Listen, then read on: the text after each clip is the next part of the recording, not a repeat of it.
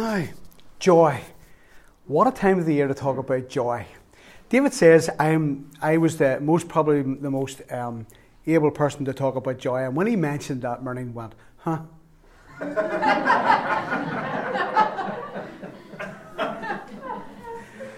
There's nothing like your wife giving you great encouragement before you get up to preach and going, Yes, dear, you're the man to do this. I agree with you. It was a, you know. I can't, I can't say that I'm awful joyful all the time. I'm not always, but I pretty much most of the time like to be joyful if I can. Unspeakable joy.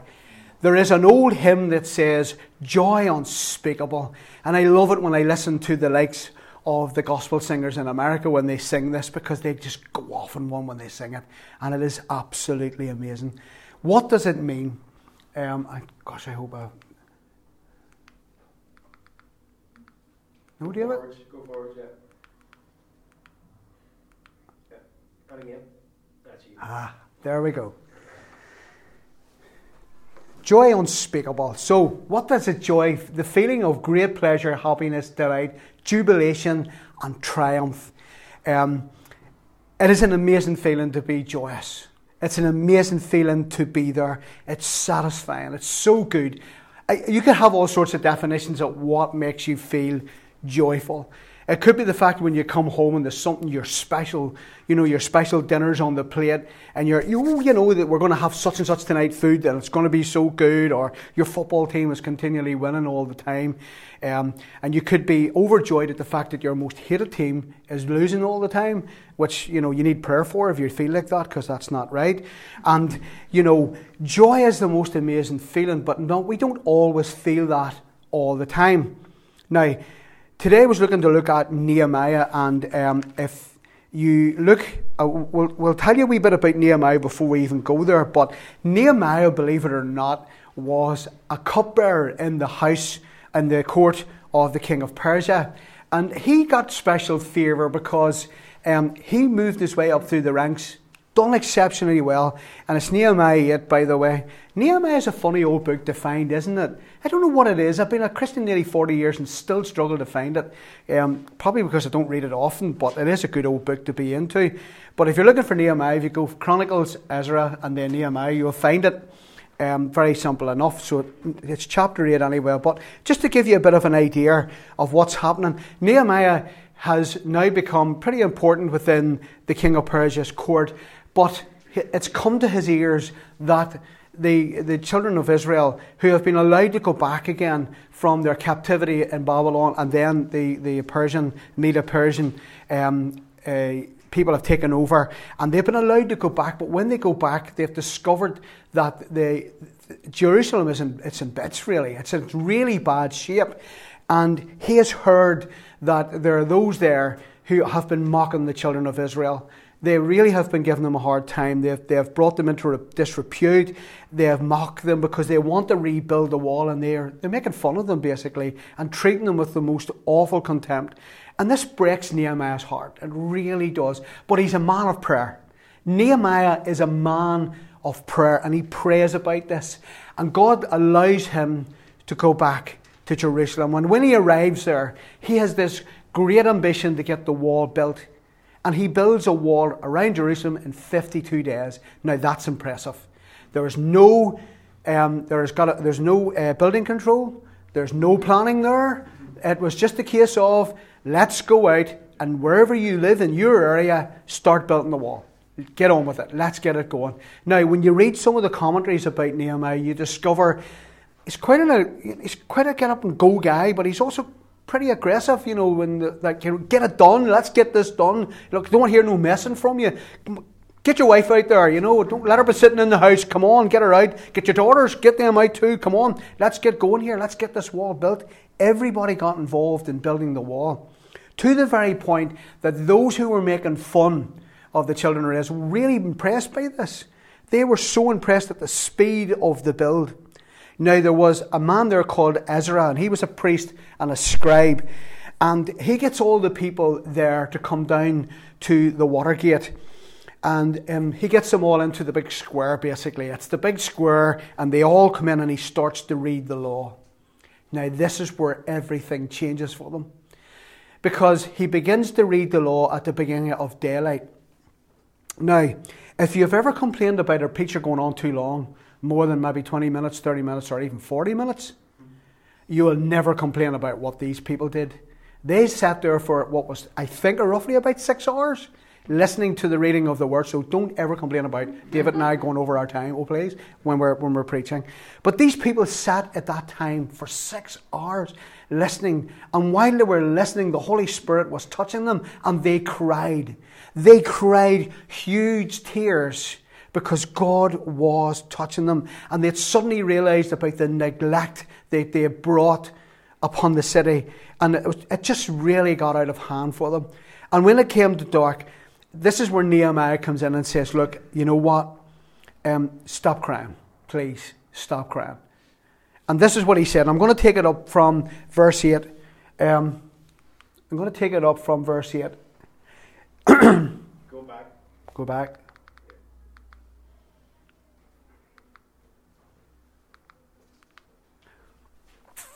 Is it David? Yeah. Yeah. From verse 8, and they read from the book of the law, um, marking it clear, giving meaning so that the people could understand what was being read. And then Nehemiah the governor, and Ezra the priest and scribe, and the Levites who were instructing the people said to them all, This day is sacred to the Lord your God. Do not mourn or weep, for all the people have been weeping as they listened to the words of the law. Nehemiah said, Go and enjoy good, choice food, sweet drinks, and send some to those who have nothing prepared. This is a sacred day of the Lord. Do not grieve, for the joy of the Lord is your strength. And the Levites calmed all the people, saying, Be still, for this is a sacred day. Do not grieve. Then all the people went away to eat and drink and send portions of food and to celebrate with great joy before they are now understanding the words that they have been made known to them. Great words, and the Levites calmed the people. Let me move it on a little bit for you. So Nehemiah said to the people, Go and enjoy choice food, sweet drinks, and send some to those who have nothing prepared. This is a holy day of the Lord. Do not grieve, for the joy of the Lord is your strength. Now, that is going to be the top word today. That top sentence is going to be the joy of the Lord is your strength. Have you ever felt failure? Have you ever felt that awful feeling of failure? And sometimes it could have happened through many different things from happening in your life from sickness coming over you, a loved one who has died, um, you have failed doing something and you felt that you were going to be brilliant at it and you ended up becoming not so good at it. Um, perhaps maybe you've been struggling with mental health and sick in the body. All sorts of things can come over you and you feel that you're a failure. And that takes your joy from you. It is the most awful feeling when sometimes um, we've been walking with Jesus, we've been doing the most amazing walk with Jesus, we've been in the front line with Jesus, something happened and it made you feel that you were a failure. Something happened that made you fall back from where you were walking with the Lord. And all of a sudden you've just got, you've hit this real desert, this real low place, this dry land have come across you, and all of a sudden you're not walking with the Lord in the same way. And I'm often saying to people who have, who have hit these, these really hard times, I will often say to them, this one thing happens, on, and it's on a series of events. You stop reading the Word of the Lord. You stop praying. When you stop praying, you stop going to church. And all of a sudden, Satan gets a wee open door into your life. You've heard me tell this story before, and for those who maybe not heard it before, but I have five brothers, and I'm the youngest of six of us, okay, so the six boys. And um, my brother, who's above me, he was four and a half years older than me, him and I fought like cat and dog. I mean, it was like serious bad stuff. And I've told you this before. My mum used to forbid us from looking at each other. That's how bad things were. If she seen us looking at each other at all, um, there was big trouble. Um, and my mother did have no problem beating lumps out of you. You know, she really didn't. Um, but I remember. I remember we used to have chores. My mum and dad worked full time, so my mum used to say, "Right, you guys are at home in the summer holidays. Here's what I need you to do," and we'd have we list the jobs to do. But my brother had this had this feeling that he was going to get me to do everything he wasn't going to do, and uh, we had a wee bit of an issue with this one one very beautiful sunny uh, summer's morning. And he said to me, "You're going to brush the floor and you're going to do something else." I said, "Those aren't my jobs." He said, "They are now," and uh, that started it and they started pushing me about, and I was pushing him back, and we were having a real old Barney. And I happened to have the brush in my hand just as he did it, and um, he was hurting me. And just as I got his back turned, I had him right on the back of the neck with a brush, full whack. And, and I stunned him because he fell. And I thought, oh, good Lord, I've knocked him out. And um, I thought, I better run because if he wakens up and he gets up, I'm absolutely screwed here. I'm going to be absolute, you know, I'm just going to be a puddle on the floor. So I ran up the stairs and I had a great plan in my head. I run into the bathroom, I lock the door. He will come up and try and get through the door. While he's busy trying to do that, I'll climb out through the window onto the kitchen roof. I'll go out the back, up the street and away, and it won't get me for hours. And that way I will have cooled down. It was a great plan. And I thought it would work really well. But my brother was quite fast, and he got up the stairs just before I got the door shut and got his foot in the door. I got creamed. That was it. I was absolutely beat. Lumps, lumps were beaten out of me. Um, my father, I did tell my dad when he came home because I needed to get some kind of way of getting him back for it, and so my dad beat him. oh, great! Eh? Siblings, you couldn't beat it. You know what? The point of that story is this: my brother got his foot in the door, and this is how Satan gets a foot in your life. And when he gets a foot in your door of your life, your joy goes. That's it. Your joy is gone. Your joy is just going out the window. And, and you know what? I always try to counsel people who are struggling with their, their walk with the Lord, and especially those who have walked away, because they really find it very difficult to come back. I remember working in this job one time, and I met a guy, and he says to me, You're a Christian, aren't you? And I said, Yes, I am. He said, I used to be a Christian. I said, Whoa. I says, Past tense, used to be. Why? Why did you used to be? Why are you not now? This guy was greatly blessed of the Lord. He had come into this great work of the Holy Spirit. He was really being used by God in the most amazing way. Something happened. He couldn't quite explain it to me himself, but he rolled back from where he was with God. And he said, I've stopped reading the Bible and I've stopped going to church. I don't pray anymore. I don't feel I can come back. He said, Why would God ever want me back? I said, That's not how God does things, you know. It really isn't how He does it. This is what happens when your joy is taken from your life. Joy unspeakable. The joy of the Lord is your strength. I want, I'm going to say that to you a lot today because I want you to get this as Christians. It's important to know this. The joy of the Lord is your strength. And when Satan takes your joy away from you, you don't have strength anymore. It's gone. It's gone.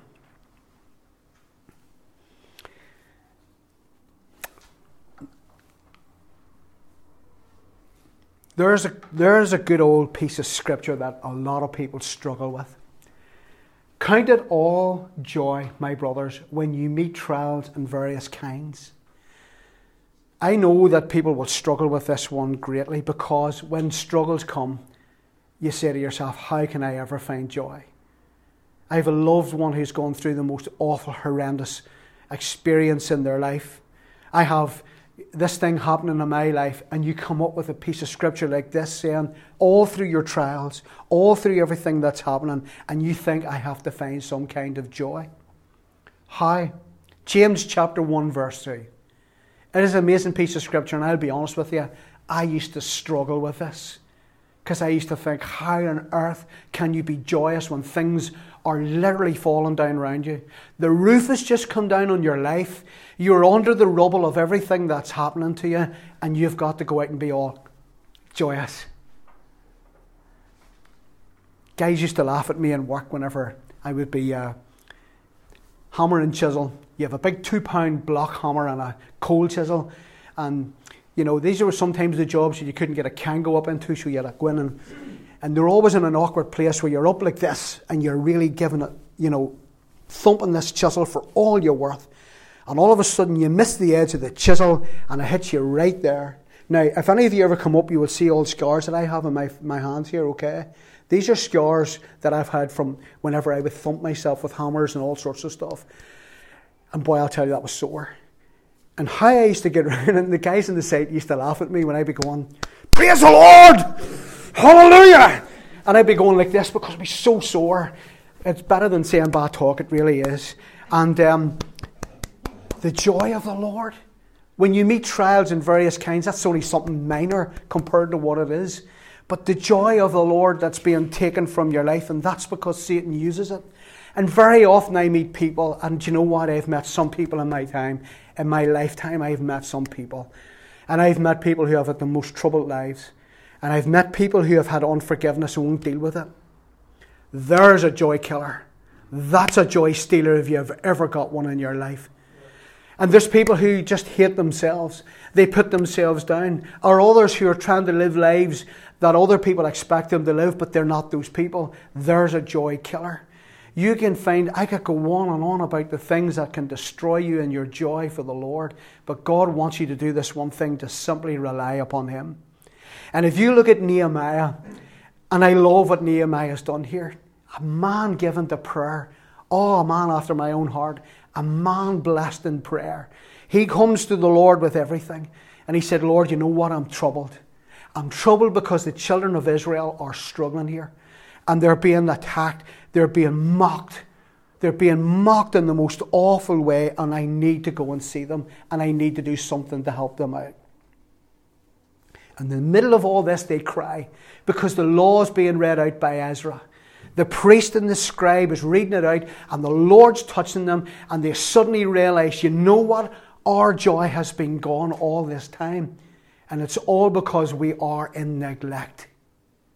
Beloved of this church, and for those who are listening on podcast out there, I can tell you this one thing. If you neglect your walk for the Lord, either in prayer or in the scripture, you are on a slippery slope downwards to losing all your joy. You've got to pray and you've got to read. You've heard me say this hundreds of times. You've got to read and pray, read and pray, read and pray. Keep doing it. Even if it's only for a few minutes every now and then throughout the day, but read and pray. Because Satan gets that little foot in the door, and that's it. Then you're going down the route of a wrong, wrong place. In the middle of it all, the people felt sad because they were aware of their own sin. Really, that's what, was that's what was happening. But they could walk in joy because God was doing a great work. He was doing a great work. And then Nehemiah says to them, Don't be sad, for the joy of the Lord is your strength. And you know something, and this is a fact the only real joy you will ever have is through the Father. The only real joy you'll ever get in your life is from God the Father. And that's a fact. The joy of the Lord is your strength. I don't know about you, but when I came to the Lord, and you know what? In next October, and I was trying to remember this, but in the next October, on the 15th of October, I think it was, it's going to be 39 years I've been walking with the Lord. 39 years. And I can still remember the day that I asked the Lord into my life. I was totally elated. The joy of my life was just unbelievable. I wanted everything God had for me. I was just overjoyed. It was inexpressible for me. It was just unbelievable. I can't begin to even put it into words. I wanted everything from, from God because when I asked Him into my life, oh boy, I tell you what, I was just feeling absolutely up there. It was amazing. Absolutely incredible. I wonder how many of you could maybe talk in your own selves or even, even remember what that was like the day you said, Lord, will you come into my life? Forgive me of my past. Lord, forgive me for everything that I've done. And all of a sudden you feel this burden taken off you and you're a new person and you're a new Christian and you're walking with the Lord. Oh boy, I could not get over it. Going into church on a Sunday and singing hymns, oh, even though we're old hymns, boy, I'll tell you what, they were amazing. I was just overjoyed. The fact that I was getting involved in youth work and I was, and I was using my gifts in music and I was up there and I was doing things, you know, it was absolutely incredible. And then I came into this awakening of the Holy Spirit when it came and baptized me. And all of a sudden I was doing this new stuff was all happening to me. All within a few years. And then God called me to be a local preacher and, and preaching the Methodist church. I wasn't so enamored about that one, mind you, but listen, it was all amazing. But God took me on a journey, and He still is, and He's still putting this joy in my life. All those 39 years, He's still doing it for me. But I'm wondering, and I'm wondering this I'm wondering if any of you out there who are struggling with your walk for the Lord right now, and your joy isn't just complete anymore. I wonder if you're listening in um, on this sermon and you're, you're, you're thinking to yourself, you know what, this guy's talking about me. I've lost my joy now. I remember that time. I remember what that was like. I was just all over the place, bouncing everywhere. And look at me now. I'm, I'm completely lost. I could never come back to the Lord. That fella Paul that I met on the site, I remember saying to him, Why don't you come to church with me? Why don't you come back? I couldn't, Nigel. I, I couldn't come back again. I couldn't do that again. God will never forgive me for what I've done. Do you know what I reminded him about? I reminded him of the story of the prodigal son in Luke chapter 15. The, the, the prodigal son is an absolutely fabulous story. It's a fabulous story of forgiveness. You can imagine this young man, he says to his father, You know, Lord, I just don't get the, I just don't, you know, he says this, Dad, I just don't get this. I don't get the program at all. I, look, Dad, just give me whatever it's entitled to, you know, my, my, my third of my inheritance. And I'll get out of your hair. Well, go away. I, will just go away. I'll go and, and that'll be it. His father doesn't dissuade, to, to dissuade him at all. He doesn't tell him, look, son, don't do this. He gives him that. He says, there you go, son. Go ahead. And he goes into a foreign land and he, he, he's throwing the money out like nobody's business, like confetti all over the place. And he makes all these friends, and they're all false friends because he's got money. And then all of a sudden, he has no money, and there's a famine in the land. There's no food and no money, and he takes a job feeding pigs. Now, you can imagine this. It, it's it's, a, it's a, a, an amazing story when you think about it. A Jewish boy feeding pigs. You can imagine what Jews do. They don't like pigs and they're not into pigs at all. They find it the most disgusting animal. They don't want nothing to do with them. And he's feeding pigs. And they're, they're eating these little carob um, pods off the carob tree. And they're very solid, these things. And they crunch them open with their teeth and they take all the bits out of them and they leave the, the kernels down. And he was taking the kernel up and he was scooping out of that the pulp out of the inside of it and supping it to try and get some kind of nutrients. And he was starving. The guy was really hungry. He was really, really hungry. And he was just sitting amongst these pigs and he was in filth. And oh man, was it just an awful life. He'd gone from being in a really lovely home and, and a, you know, a father who had loads of servants and animals and everything. And it suddenly hits him. You know what? Even my father's servants have got bread to spare, food to spare, and here's me. I'm sitting here in the stinking mess. I need to go back home. But I know what I'll do. I'll go back to my father and I'll tell him, look, Dad, um, I know I've done wrong. I'll go back here and look, I'll, I'll become one of your servants, okay? I'll, I'll brush up and I'll shovel. I'll go out into the fields. I'll mend the fences and I'll put new gates up. You know, I'll, I'll, I'll, look after the sheep and everything. I'll dig the shocks out. I'll do everything that has to be done. I don't deserve to be your son anymore. And he's going over this in his head and he's on his way back home and he's getting the whole, he's getting the whole mantra all sorted out in his head. And he, he's almost nearly there. And his father sees him and his father runs to him. He doesn't walk to him. He doesn't, you know, there's the, there's the lad, I'll walk up to him. He runs to him. And he's like, you think about in that time, in that era, these, these guys all wore these big, you know, big long dress things down to the bottom, didn't they? And he'd have to pull this up and show his bare legs and run like the, the clappers up the street. And there he was up the loaning and he was seeing the son. Just, he's running towards him. And it's not as if he's running to him and going, Don't you dare, son. Don't even dare think you're coming back here. Don't think you're, you know, you've, you've got your lot, son. You're not coming back here and come and think you're coming, you're going to take over in here. He didn't do that. He grabbed him and he embraced him and he kissed him. Imagine that. Imagine that. Imagine the fact that he's been, he's been feeding pigs. He's stinking. He's filthy. He's got the smell of pigs all over him. He's got pig muck on him and everything. And the father embraces him and he hugs him and kisses him. And he says, Son, you're back.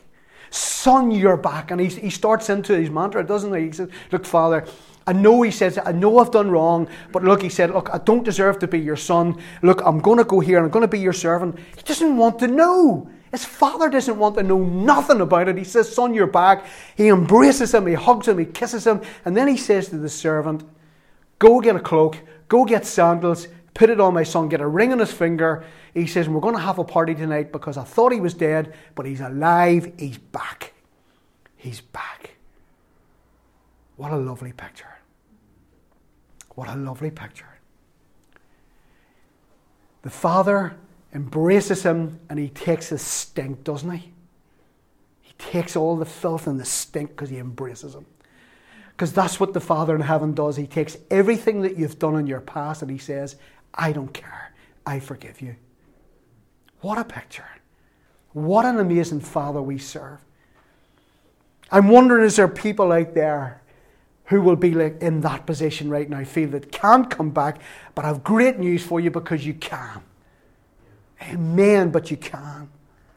Because I know, I know my Father will do that for you. I know that. I was nearly going to play a clip here this morning, but when I looked at the clip, well, I couldn't play it, and there was a good reason for it.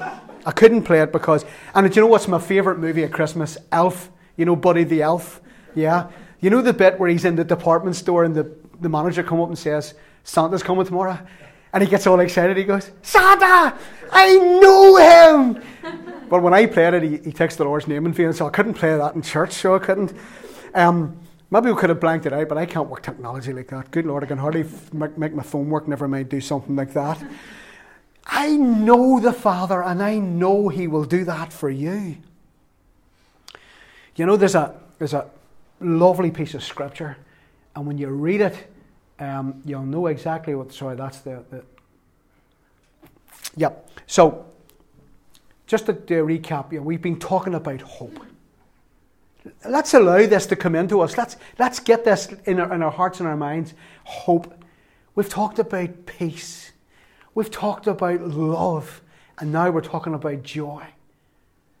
Just remind our hearts of that all the time. The joy of the Lord is your strength. The joy of the Lord is your strength. Number one, God gives us hope. For many people, they lost hope. This is the one thing whenever I hear people talk about Christianity in the world and they're down in it. This is the one thing I've got to say about, the, about being a Christian. You've got hope. And you find a peace in your life. When you've got that hope, you get peace. And when you get peace in your life, you get this wonderful love that God has for you. And then it fills you with joy. Because see, when you lose that joy, all of those other things disappear. It's absolutely incredible, but they all disappear. But the angel said to them, Do not be afraid, for I bring you great news that will cause great joy for all the people. Isn't that what that message said when the angels came? The angels came, and on that night, and they came to um, shepherds, and guess what? I was listening to a great sermon there not so long ago, and in the sermon, the, the preacher said, you know, um, if you couldn't get a job at doing anything else, you could get a job at being a shepherd. It was the lowest of the low, really. You know, it was the lowest job, and you know, everybody used to have great disdain for shepherds, especially when they came into town, because they were stinking. Apparently, you know, well, they're out in the fields with all the animals. I don't know. I don't go near. You know, I'm not great with animals. There's farmers in here, and they're shipping animals about all over the place and they're quite happy with that. I could never make a farmer. You know what I mean? But these people were the lowest of the low. And guess what? God sends the angels down to give the greatest news the world has ever heard great joy. I bring you good news of great joy. How fabulous is that? Absolutely amazing. Sorry, David. Now, there is another piece of scripture. I wonder if you would just look up for me Isaiah 51. Just very, very quickly, if you go to Isaiah 51, verses 10 and 12. 10 to 12. Isaiah 51, verses 10 to 12. Now, if you're really of a certain age, this will become very familiar to you for some reason or other. And I wonder if you can shout it out if you know what it is. There it is. Therefore, the redeemed of the Lord shall return and come with singing unto Zion, and everlasting joy shall be upon their heads. Anybody know? It's a song, isn't it? Yeah, good old. You know this one, don't you, Aaron? Therefore, the redeemed of the Lord shall return and go with singing on unto Zion. Don't be sitting there doing that now, saying you don't know it now. Honestly, that's terrible. This is an amazing song. Every time I sing this song, I just think of myself going into Zion the day that the Lord brings me to heaven, I'm going to go in singing with joy, and everlasting joy is going to be upon my head forever. Amen. Hallelujah. What, a, what an amazing verse that really is. How awesome is that going to be? How awesome is that message going to be? Sorrow and mourning shall flee away. That's because you've got an everlasting joy. An everlasting joy. This is why I keep pumping this out all the time, especially when I meet Christians who are struggling. Don't lose your joy of the Lord. Satan doesn't want you to be joyous. He is a thief. He is a liar. He's the man that brought about lies. He's going to lie to people. Don't lose your joy. This is an amazing stuff. You know what? I used to try and bring this to the to the, the guys that I used to work with on building sites. and I'm, I do not know, maybe I've told you the story, so I apologise if you know this one. But we were doing this massive big job in RAF Aldergrove in the hangars. And um, we, ha- we had to go in now. RAF Aldergrove was built in the 1900s at some stage with riveted steel. Absolutely incredible stuff, this. You know, we, we had to go up with the big doors slide open to bring in the helicopters and in and out. Where they were above it was all starting to go very bad with rust. And our job was to go in and put up this massive big scaffolding. Now, inside those hangars, they're really tall, they're about 80 foot, maybe even 90 foot. I think they're, they're massive anyway. And we were building this scaffolding up right up to the very top of these doors. And what we had to do was put a, a tarpaulin right round it, and we had to shot blast it. Now, shot blasting by, by far, folks, is the most filthiest job you could ever do. In fact, I destroyed a washing machine with all my, my work gear, with all the bits came out of it and destroyed the washing machine. I, I could buy a brand new washing machine after it actually. But we used to go up, put this tarpaulin right up to the very top. And when we did this, I had to go up in the mornings and I go up through all the little ladders, up the whole way up to the top, right to the very top. And when I got out onto the top, I used to throw a um, cable down for to put on the lights inside because you needed lights to see what you were doing, obviously, because it was quite dark in there. But when I used to get to the top of that tarpaulin and up that scaffolding and look over, right to the very roof part of the ceiling part of the hangar, it used to make me feel that I was standing in a castle. You know, when you're looking over the parapet of the castle and you're looking over. And every morning, and this is no joking for about the three weeks that I was on that job, every morning I would stand at the top and I would belt out at the top of my voice, There is a flag flying high from the castle of my heart. And I would do the actions. And I did it that much every morning till the guys all started singing it with me every morning. even the even the guys that worked in, in the RAF Aldergrove who worked on the and they were all Wessex helicopters below us, something like fifty or sixty million pounds worth of helicopters. We had to be very careful not to damage those. We actually nearly put one of them on fire one time, but that's a different story for another time. But we used to, I used to stand every morning and I would sing, There is a flag flying high from the castle of my heart. I'd be belting this out at the top of my voice. Now you can imagine, these are hangers. They reverb, don't they? There's an echo in there, which made it even better. And then when I get to the chorus, oh, I used to love the chorus. Oh, let it fly in the sky. Let the whole world know. Let the whole world know. Let the whole world. And I'd be belting this out at the top of my voice for all I was worth every morning for nearly three weeks. And the guys didn't know it, but they knew this song. Next thing I was looking down, they were all joining with me. And they were doing this, doing the actions. Every morning, he says, man's nuts, but we'll join in with him, you know. The joy of the Lord is your strength. Let the people see it. That's what I used to do. I used to love doing that every morning because I have the joy of the Lord in my life and I want them to see it. I want them to know it. Like I said to you at one stage there, we were looking at um, we were looking at uh, oh I've lost a piece of my sermon, but didn't matter. I knew it anyway. You know, I was saying to you that sometimes there are things that come into our lives that take our joy from us. Perhaps, uh, you know, there can be a diagnosis of the worst kind of disease that you could ever want. And all of a sudden, your world falls to pieces. Your loved one that you absolutely love and adore, and you think to yourself, God, how can you let that happen? And God comes to us and, you know, oh, I found my piece there. Is it there? Wow. Don't let me out my own, sorry. Um, all of a sudden, you've got this big problem and your joy's in pieces because something's happened that has really taken you down. And at the very beginning, I said to you at the beginning that there, um, the piece of scripture, um, in the midst of all adversity, continue to be joyous with the Lord. That's hard. That's really hard. You know, when you're going through a time of, I was going through a time of deep stress and, and I had to take time out of work, I didn't feel joyous. I really didn't feel very joyous. But I prayed and I said, Lord, give me back my joy again. I never stopped praying. Even if it's a few words, Lord, would you help me? God always helps you. In the midst of all your problems, God helps you. I've told you about this. Uh, you know me and my lovely old hymns. I love the old hymns. Love them. Absolutely adore them. But this lovely old hymn written by a lady called Annie Johnston Flint. Annie Johnston Flint was absolutely um, beleaguered by this awful rheumatoid arthritis, and her hands were all deformed. And she was only in her late 30s or something, in her early 30s.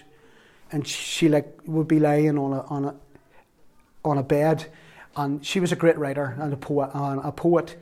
And to make money, they would put a wee piece of chalk in between her fingers, like this, and she would write on a board all these little greetings that you would put in Christmas cards and greeting cards. That's how she made money. But she wrote this amazing hymn, and it says this He giveth more grace when the burden gets greater. He sendeth more strength when the labours increase. He added affliction, He added His mercy. To multiply trials, He multiplied peace. His love has no limits, His grace has no measure, His power no boundaries um, known unto man. For out of His infinite riches in Jesus, He giveth and He giveth and He giveth again. That's what God does. If you're struggling with your joy today, I'd love to pray with you. If you're listening on podcast, I'd love to pray with you. This church would love to pray with you. Get in contact with us. But here's the thing God wants to bless you today with joy. Because the joy of the Lord is your strength, and without that, you have no strength. That's what I always say to Christians. If you are a Christian, I have no problem doing this, is standing up and saying who I am and wearing it on my cuff, like standing on the top of scaffolding and singing at the top of my voice, there is a flag flying high from the castle of my heart. Because the King is in residence there. The joy of the Lord is your strength. And the greatest news we ever got the greatest news ever given to mankind, the greatest news the world ever received was on that night when the angels came to the shepherds and said, Be not afraid, for we have great good news of good news of great joy. And they told us about the birth of a child being born into this world that takes our stink away. Every filthy bit that we have and forgives us. It's the forgiveness. The father runs to the son and he embraces him and he says, Son, you're back. He's forgiven. And he's, he's back being the son again, isn't he? He's back again in his rightful place. And we can all be in that place because of the joy that God gives us through the strength we have, is the joy that he gives. How amazing is that? Nehemiah looked at the children of Israel and he said, Stop weeping. Stop weeping, he said. Just stop. He says, Go make food. Go get some nice sweet drinks. Linda wouldn't like that now, you know, sugary food, sugary sweets now. Linda be saying there'd be none of that in here. Sweet drinks. And you know what he said? Go, and if you have enough there, go make for those who haven't prepared as well. I tell you what, this morning when I was having a cup of tea, I had a very sneaky little half bit of uh, German biscuit in there, which was absolutely amazing. oh, I'll tell you what, that's what it is. Thank you, Dorothy. That's amazing. Uh, if they were for tonight, I'm sorry. this is me confessing. I'm confessing I was at the German bunch. There was somebody else at them, but I'm not going to tell you who it was. I corrupted them, by the way, because I asked them to help me. But uh, Nehemiah says, Look, go, stop weeping, go make something to eat, go and go, get the sweet drinks, go get the food, for the joy of the Lord is your strength. And there is where it all lands right into place for the sermon to finish at this point and say to you this what he actually was saying to the folks look, stop now. You realize you've done wrong. You're now going to be forgiven. Let's move forward. This is what it's about to be a Christian. Even when you fall flat down on your face, you can get up and you're forgiven because God says, I forgive you. Look at David, King David. King David went and he had an affair with a woman that wasn't his wife. And you know, he thought he would get away with it. And then he was reminded about what he did whenever the prophet come to him. And you know what the Lord did? The Lord didn't say to him, You know what? You were in a very important place, my man. I don't want you doing this job anymore. Out you go. The Lord restored him right back to the very place he was, right back to being the great judge of Israel. And he can restore us. And your joy can be complete today. That's what I feel the Lord's been putting in my heart this morning. And I don't know where you are personally at this moment of time. Perhaps you've been struggling a little bit. Perhaps you've been falling back a wee bit. Perhaps your joy has been getting a good old battering from Satan. I want to pray in a wee minute or two about that because you are all royalty. When you know Jesus Christ as Lord and Saviour, you are royalty. You are HRH, Royal Highnesses. And Satan has no place in your life. No, he has absolutely no business coming near to you at all because of who you are. That's the joy of walking with God and knowing that He can do the most amazing stuff in your life. Let's pray. Father, Lord, I want to pray for those, Lord, who are being struggling with their walk and their joy. You give us this amazing joy in our lives, Lord, and we can never have true joy until we have you as Lord and Saviour. Thank you, Father. And so today I pray for those out there, Lord, who have been struggling with their joy. Perhaps unforgiveness and, and all sorts of manners of things have been coming into their lives, addictions. Lord, there could be mental health issues, Lord. There become, um, Lord, self images, Lord. There could be all sorts of stuff there that's been stopping them from having joy. Lord, will you just blank all this stuff out? Father, we bind this all up and we just pray that, Lord, you will bring joy into people's lives again that haven't had it for a long time. Father, will you just fill these people with this wonderful, restoring Holy Spirit, Lord, that they may find a place, Lord, to be restored again back to where they were. So, Father, we just pray for this house of restoration here at Table, that you may help people to be restored and blessed. And Lord, may they, Lord, from the castle of their heart, Lord, fly that flag, and that the joy of the Lord, Lord, will be their strength forever.